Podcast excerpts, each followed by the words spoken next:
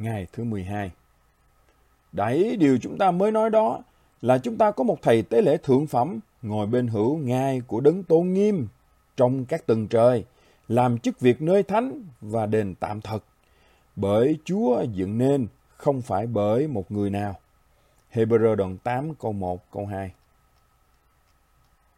Ngày thứ 12 Thay thế một hình bóng. Điểm trọng tâm của sách Hebrew là Chúa Giêsu Christ con Đức Chúa Trời.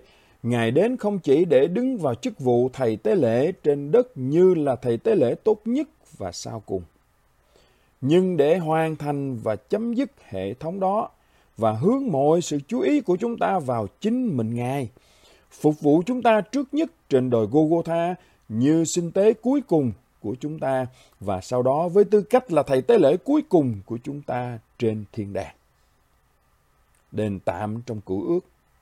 Các thầy tế lễ và các của lễ là hình bóng. Giờ đây thực thể đã đến và những cái bóng phải qua đi.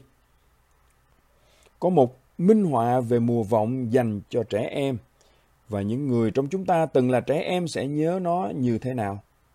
Giả sử bạn và mẹ của bạn bị tách ra trong cửa hàng tạp hóa và bạn bắt đầu sợ hãi, hoang mang, không biết đi đường nào bạn chạy đến cuối lối đi và ngay trước khi bạn bắt đầu khóc, bạn thấy một cái bóng trên sàn nhà ở cuối lối đi trông giống như mẹ mình.